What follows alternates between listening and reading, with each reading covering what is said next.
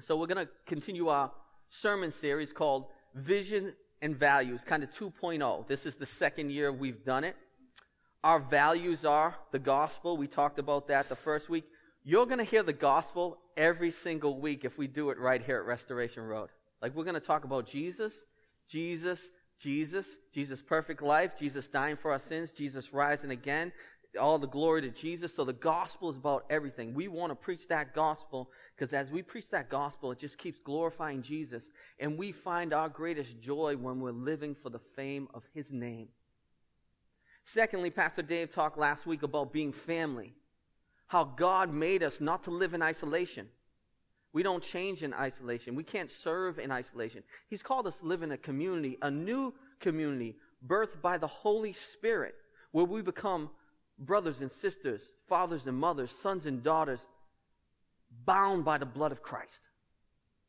The blood of Christ runs through our veins. We are family now. We take responsibility for each other. We build community with each other. We serve each other. We love each other. We encourage each other. So that's family is our second thing. This week we're going to talk something about something that is the heart of all we do here at Restoration Road Restoration when we were thinking of a name for this church, we wanted to keep the road because we're from, our sending church is called Seven Mile Road. They're right over here in Melrose. So we wanted people to see a family connection. But at the same time, we knew it had to be contextualized to who God has called us to and who we are. We wanted the name to shout if you're broken, we worship a God who restores a merciful God, a gracious God, a loving God, a caring God, a God who is Father and makes all things new. We wanted the name even to shout that to people that we're all about restoration. And that's really at the heart, if, um, if I can share a little about myself, the reason I committed to leading a church plant from the ground up and starting from scratch is because I believe God had called me to lead a people who would lead a church who would reach broken people that would be restored. That there were the fatherless were out there, the addicted were out there, the abused were out there, the lost, the confused, the dysfunctional, the full of drama were out there. And the Holy Spirit was calling Restoration Road to be a church where broken things were restored, where people who came from families that are absolutely broken and dysfunctional could break the cycle and their families could walk in full restoration in the glory of God. Where people who addiction was just ravaging their families and they couldn't get out of it, that they found sobriety in the gospel. Instead of turning to booze and heroin and anything else, they turned to Jesus Christ, who filled every need they ever had. Where people who were abused and couldn't break that cycle and who were hurt and came and found restoration and healing and felt loved and valued and even worthy of God's love because of Christ. That's why we planted Restoration Road. It was kind of come as you are because God did what we couldn't do.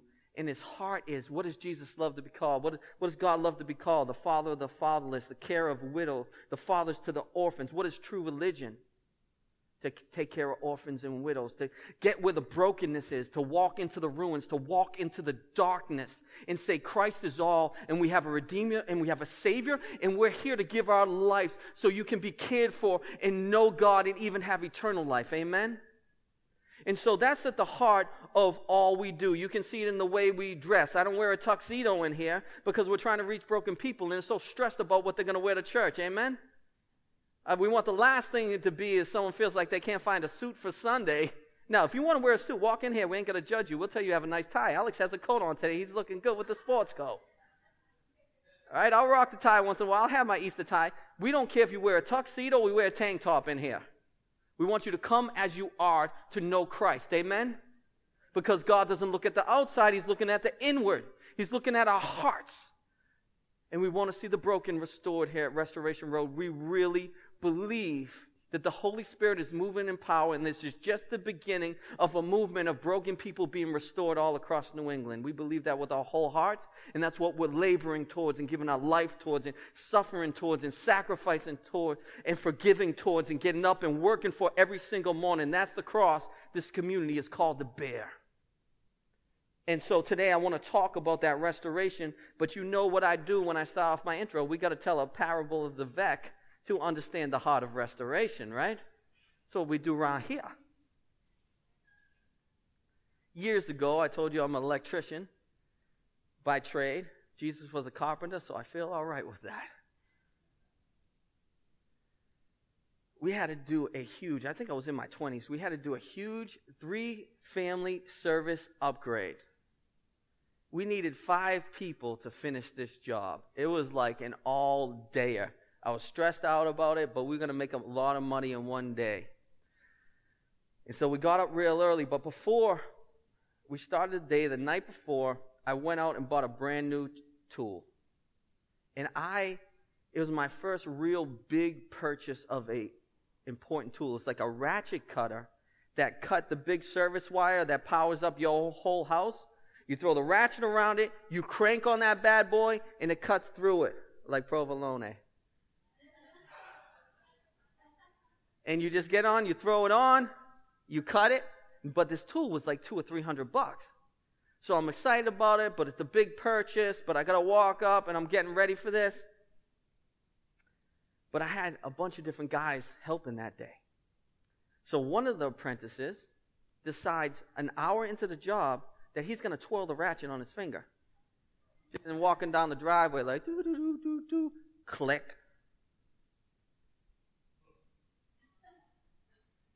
all of a sudden we got a situation.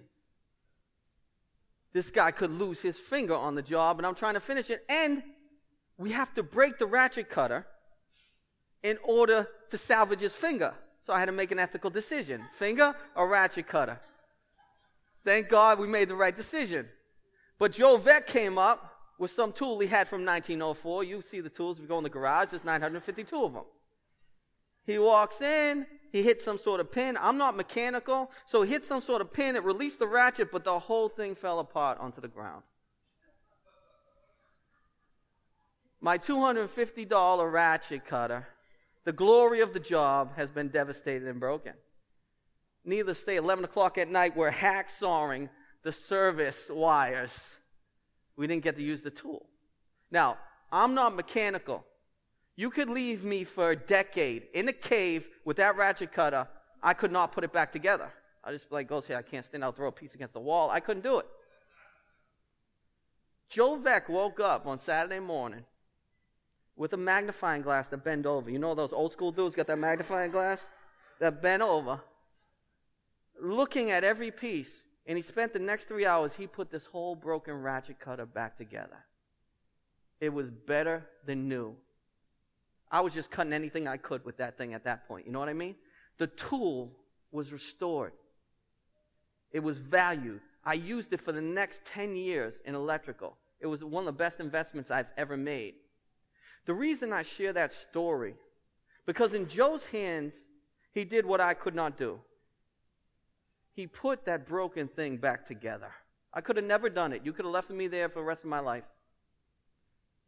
Our lives they're tremendously broken.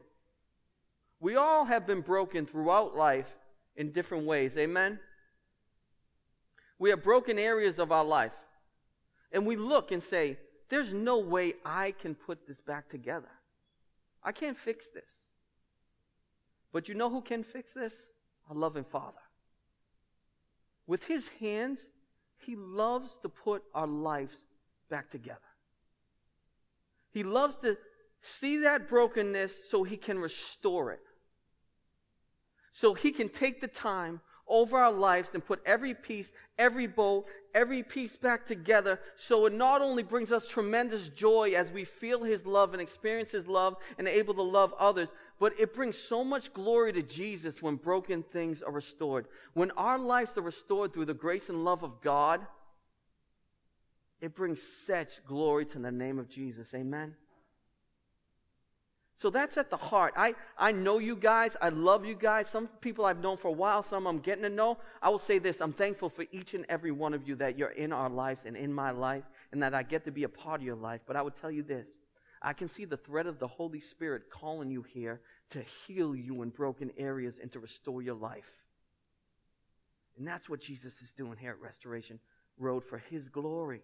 And that's why we value restoration so much here. So if you would turn with me to the text we're going to learn from today Second Corinthians chapter 13. verses 8 through 14.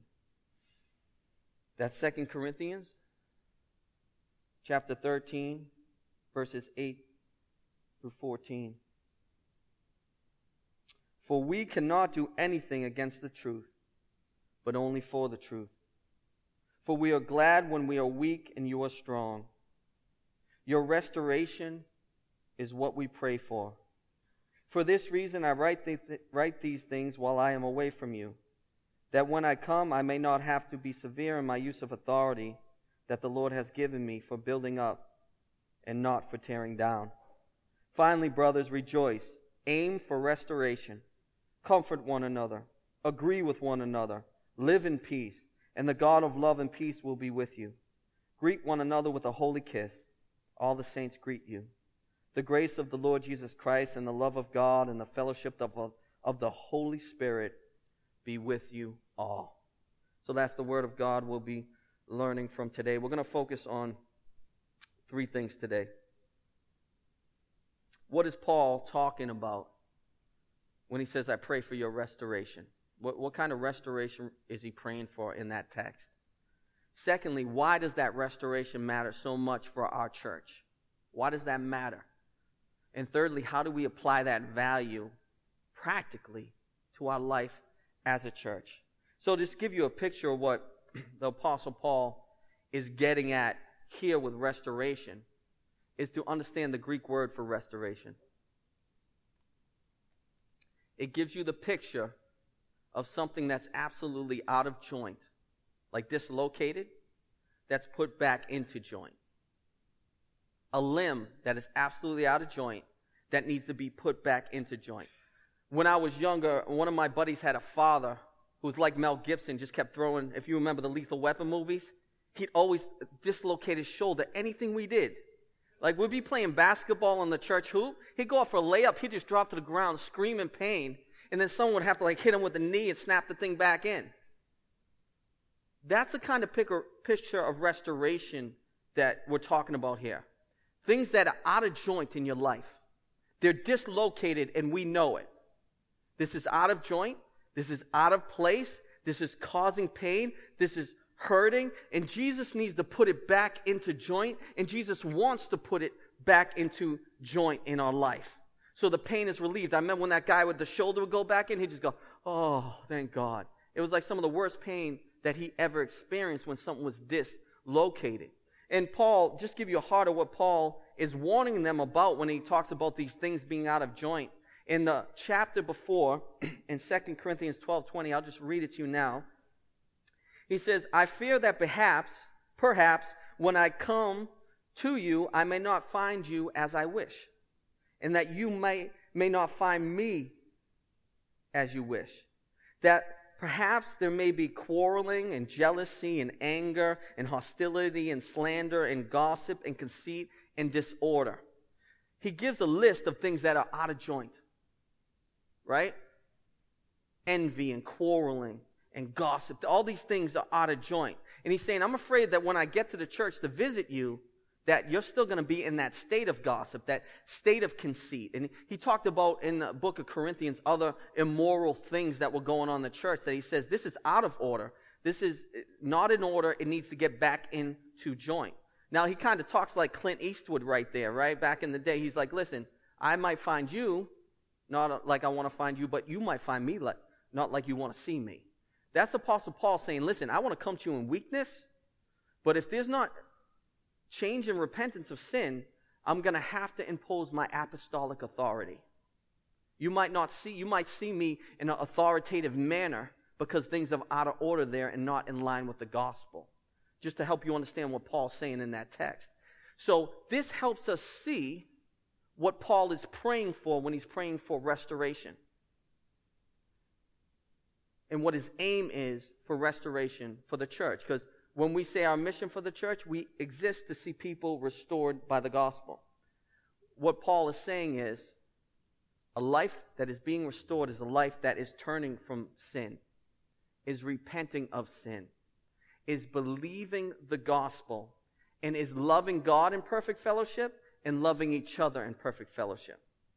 Our lives are being restored when we are turning away from sin.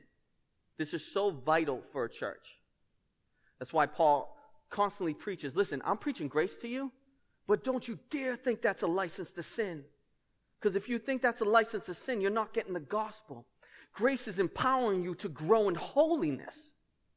Yes, we all fall short of the glory of God, but God did not send his son to die to leave us broken. God did not send his son to die to leave us broken. He sent his son to die not only so we could be forgiven, but so that he could restore broken things. Some of you come from families that are absolutely broken. He has not called you to stay in that brokenness. He's called you to break those strongholds. Just because your parents got divorced doesn't mean that you need to get divorced. Even if you've been divorced, it doesn't mean God is done with you. He still wants to restore you. Amen? This is important things to hear. This is why it's so important. God is not leaving us broken. Some of you have come from such addiction. I mean, it had a stronghold for your life. You might be years sober, you might be two days sober. He has not called you to stay in that brokenness. He's called you to walk the rest of your life in sobriety, knowing Him and receiving His grace. Amen. Some of you have gone through such traumatic abuse in your life. An absolute nightmare you went through. God has not called you to be defined by the way someone has sinned against you.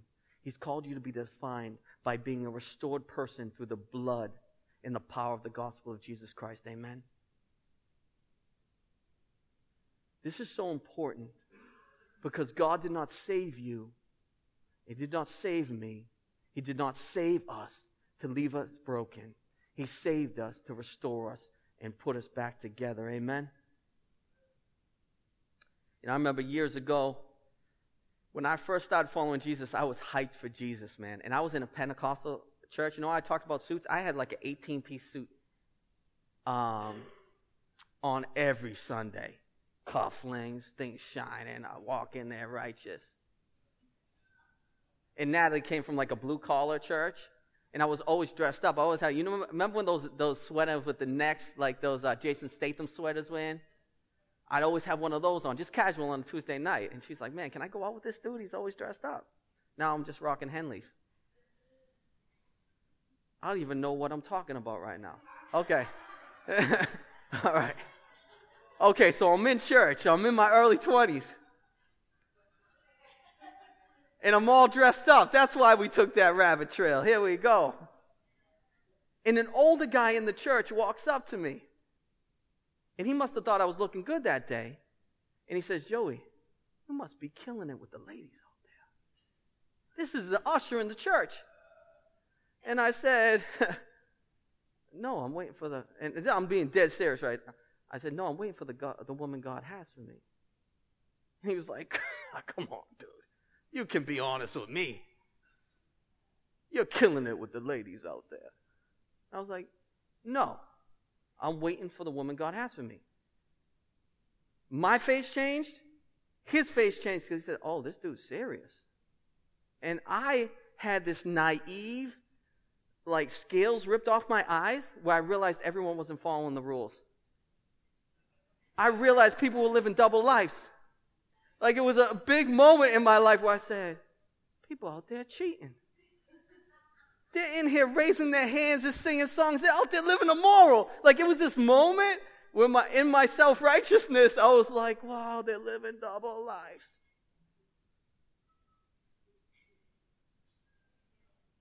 The reason I share that story is because that guy laughed casually at immorality. He was saying, We're in here, but we all know how we really are. We live the way we want outside these walls. I never want Restoration Road to be that kind of place. Listen, we're sinners saved by the grace of God. We fall short. We need the blood of Christ more every day. But shame on us, and a holy shame. If we ever play church and play Christian and come in here just to appease our conscience and never allow the Holy Spirit to absolutely transform and restore our lives. Holy. So we're the same person on Monday as we are on Sunday.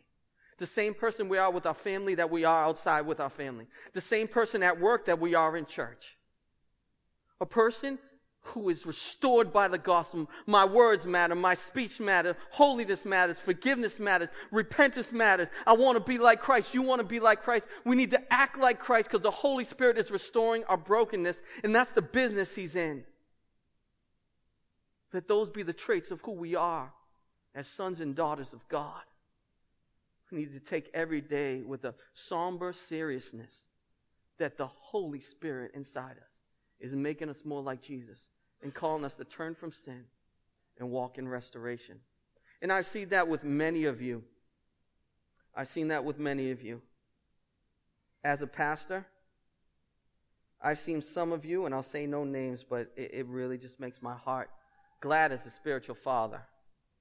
I've seen some of you to walk in holiness move on wedding dates earlier than you first planned.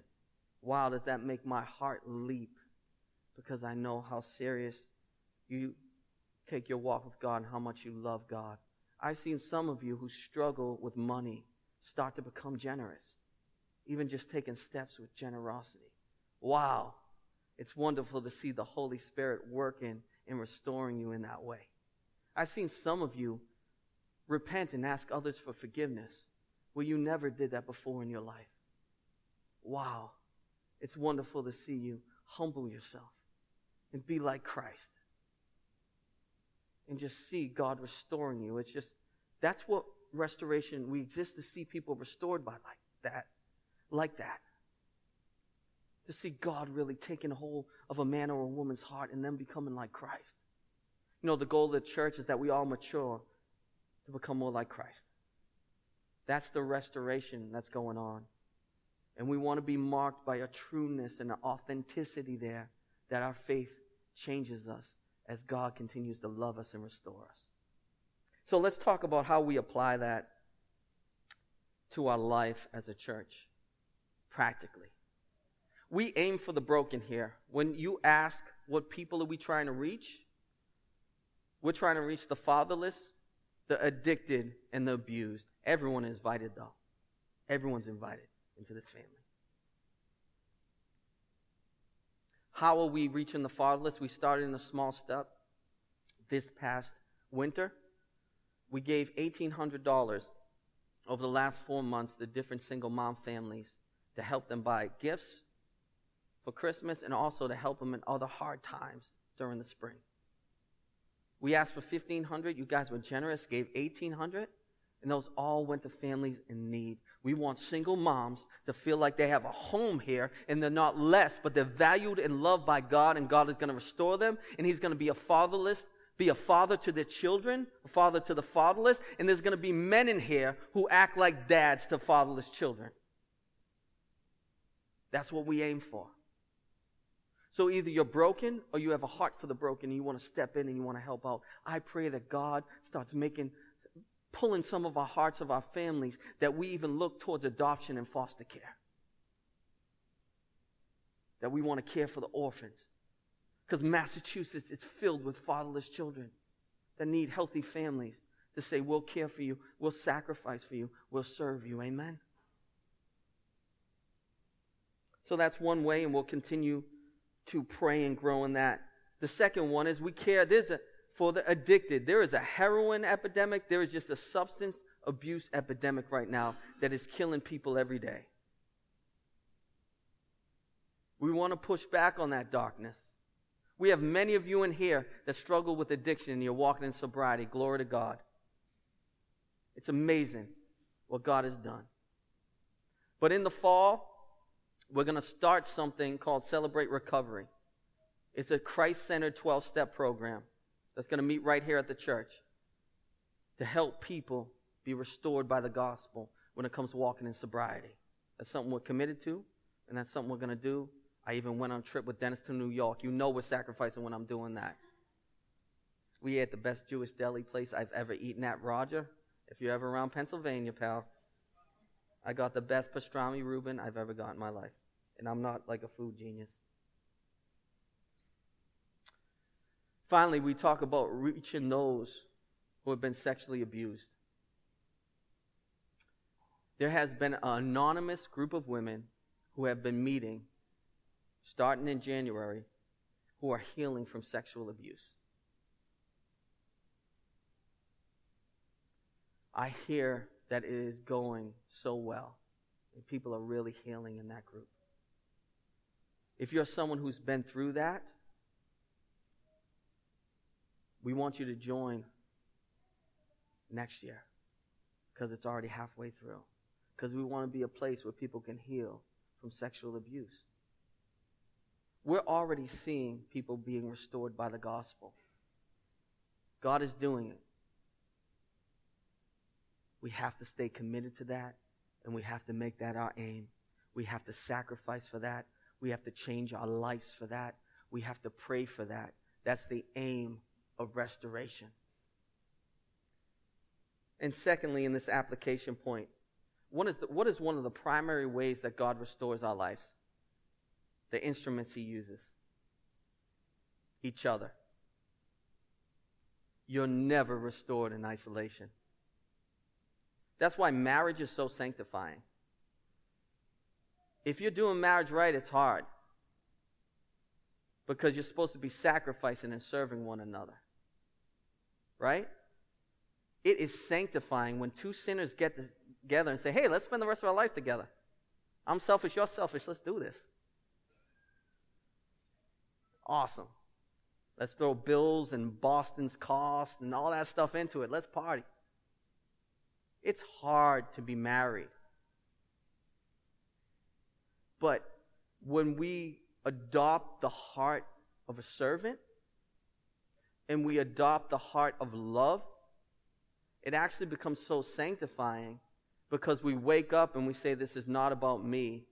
I'm going to give my life for my wife, and I'm going to give my life for my husband. I'm going to give my life for my children. It actually makes us more like Christ. It's the same thing with community. We got so many different types of people in here. Different political views. We got vegans and meat eaters. We got Stoics and Pentecostals. We got ameners and people are mad at ameners. We got all types of people in here. But that's what the Holy Spirit does.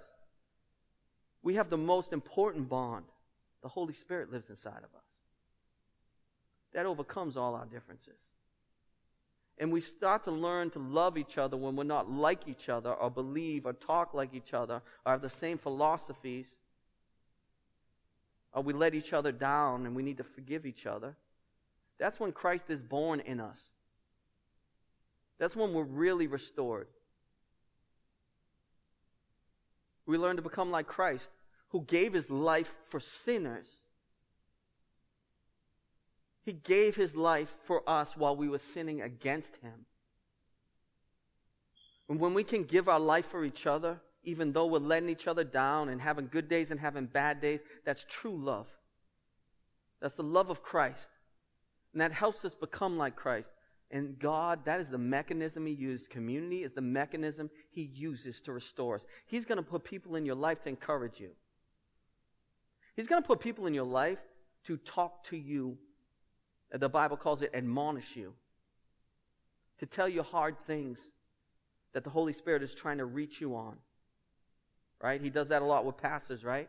He puts the pastors in your life at the perfect season to speak those things into your life that the Holy Spirit is trying to restore in you.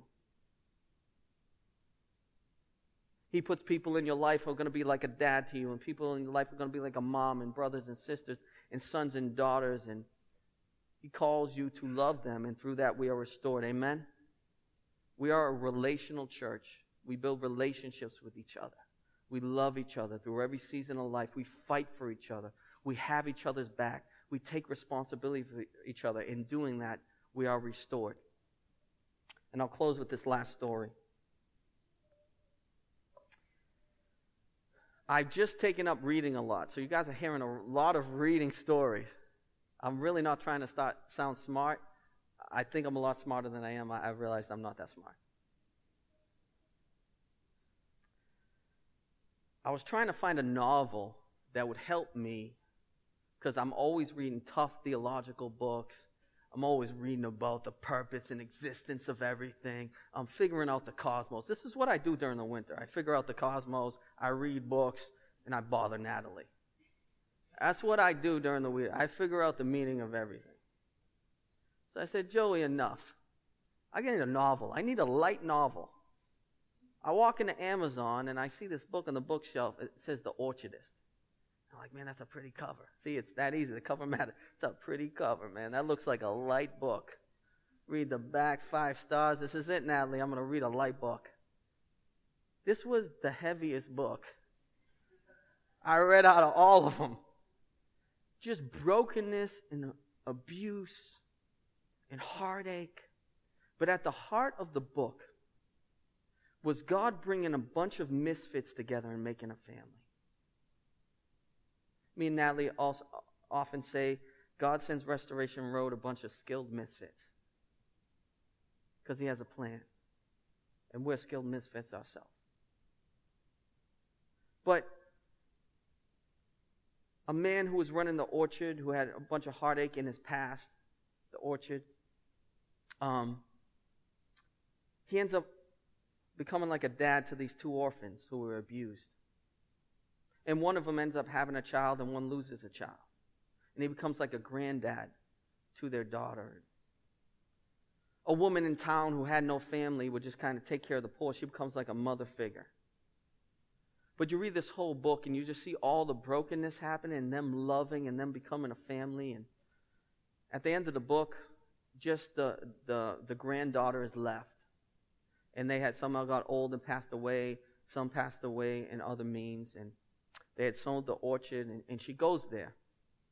And someone else had, they had to finally sell it, and they cut down all the trees, so the trees weren't even growing anymore. But in the last paragraph, it gave me one of the greatest pictures of restoration I've ever seen, or I, have ever kind of experienced in a book. She looked at the house and she saw it in the greatest moments of her family when they were living in total restoration. I mean, the guy who was like a grandfather to her, who had wasn't really a hugger, but he kind of pat her on the back. He just walks up to her, sees her with a smile, and he pats her on the back the way that he loves and shows affection and she sees that in the, her mind's eye. Then she sees her aunt, who had all kinds of trauma she'd been through, but still tried to love, and she gave her kind of smirk, and she showed her that she loved her, and she was fully healthy in the way that she remembered her. And the one who'd been a, a mom to her was on like the porch in a rocking chair and said, "Come in and we'll cook those things we always cook." And her, you know, there was a full picture of restoration in that picture. A bunch of misfits made a family, all the brokenness gone, and only a restored family. The reason I share that story is because that's my, my heart for Restoration Road. That we actually become a Christian family in the deepest sense of the way. That a bunch of misfits, skilled and gifted and called misfits, come together and really become brothers and sisters in Christ. Really become fathers and mothers and sons and daughters so that when people see us that they get same kind of view. Like i knew that person they were broken and they're different now because of jesus christ. And the way they love people and the way they serve and the way they take responsibility and the way they love their family is totally different. That's a different person now. That woman is totally different. She used to be a gospel but now she's a prayer warrior She used to be someone who's absolutely selfish and all about herself and all about drama, but now she's the most peaceful person I, have ever seen. Look at that pastor. He was real messed up. But God can use it, even use broken things to bring restoration because God is most glorified when He calls the weak to be strong. Amen? So that's the heart of restoration. God is not leaving us broken, He's restoring us. He's calling us to be a family. And when we create that picture of God's family, it brings so much glory to Jesus. Let's pray.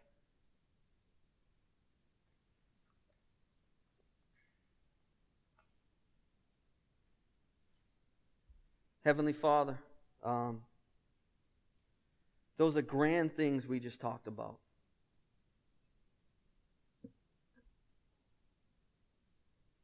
those are big things we just cast vision for. It's not a small thing, Father, for broken people to be restored by your gospel. That's what you died for. It's not a small thing to call people to love each other. That's what you died for, though. It's not a small thing to call people with past like ours, like many of us, to be proclaimers of your gospel of restoration. It's not a small thing to ask those who don't have broken past to give their lives to care for broken people. It's not a small thing to ask people to consider adoption and foster care, or sobriety, or healing from traumatic abuse. But Lord, we pray that you do it in us. That our faith is genuine, Lord. And that we really pass the test, that as your scripture speaks about even before the verses we spoke from today. That there's so many tests that you, you put in our life so many tests that test the genuineness of our faith. And when we get to those places, I, I pray that we don't choose the cycle of brokenness, but we choose to be restored by you. Father, please do that. As I always pray uh, this time of the year, Lord, I pray that single moms who are struggling, that you would send them here to be loved by Restoration Road. For the children who are wondering where their dad is, I pray that you send them here to Restoration Road and they have spiritual dads here. For those who are out just using again, Father.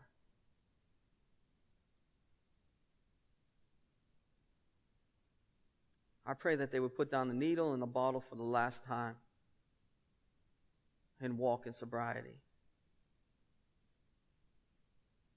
And for those who are depressed and hopeless, Father, because of the abuse they endured, I pray that they would find healing in your gospel and healing at Restoration Road. Father, use us as wounded healers. Cause true religion to reign in this place. We really don't want to play church, Father. We want to be a family who advances your gospel and who wakes up every day and we all take up our cross as a community and we follow you, Father. Because your love is better than life. And we want as many people as possible to know that. We ask all these things in the precious name of your Son, Jesus. Amen.